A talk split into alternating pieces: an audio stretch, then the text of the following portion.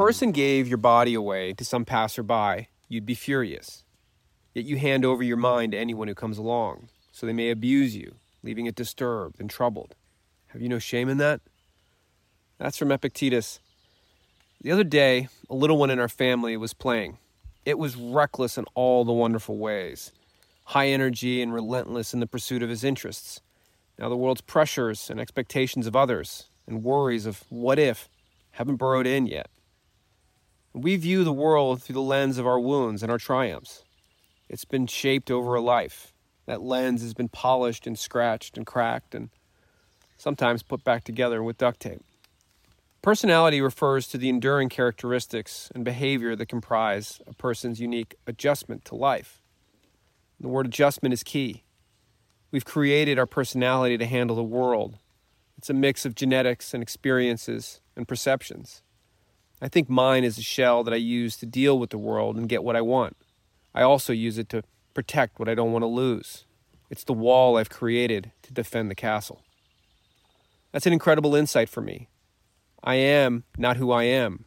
I am who I have chosen to become, consciously or subconsciously. There's little about me that I can't change with enough effort, thought, practice, and support. The parts holding me back from whatever I seek can be adjusted. The wonderful parts must be honored and preserved. There is no impossible. Seneca said, There are more things likely to frighten us than there are to crush us. We suffer more often in imagination than in reality. Understanding why you do what you do requires a willingness to slow down and ask the right questions, to try and see things for what they are, not what you imagine them to be, to respond, not react. There may be pain in your answers, but where there's pain, we usually get stronger. And Marcus Aurelius talks about pain when he says either pain affects the body, which is the body's problem, or it affects the soul. But the soul can choose to not be affected preserving its own serenity, its own tranquility. My love language is words of affirmation. My need for words of affirmation comes from a place I'm only starting to uncover. In deep reflection and talking with friends and advisors and getting real with myself is helping to parse that out. And why does it matter? Well, the opposite of words of affirmation is criticism. My need for validation comes in a way that makes taking criticism harder.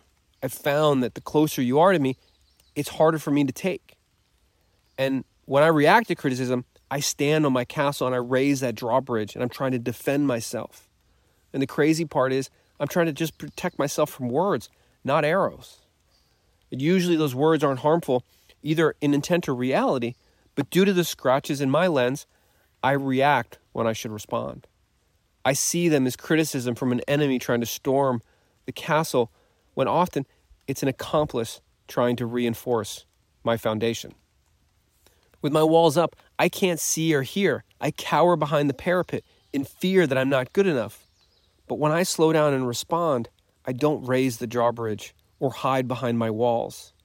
I can see and I can hear, and that leads to a better understanding of the people around me and myself. And it's hard, and sometimes it hurts.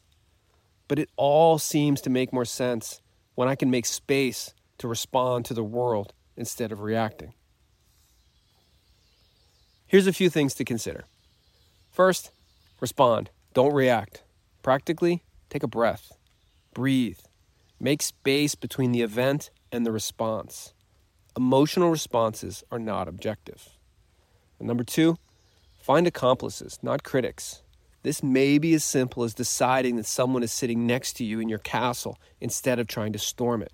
That's a decision, a decision you can make right now.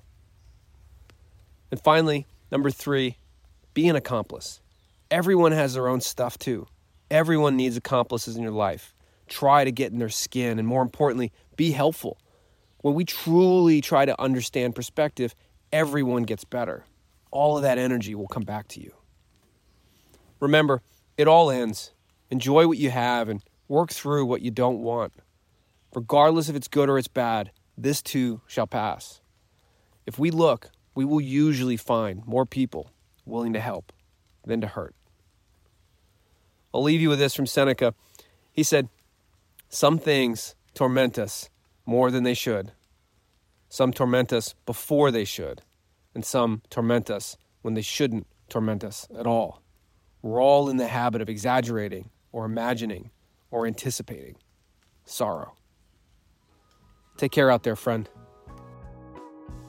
I hope you found that helpful, and if you did, please consider hitting like, leaving a comment, or sharing it with just one other person who might find it helpful too.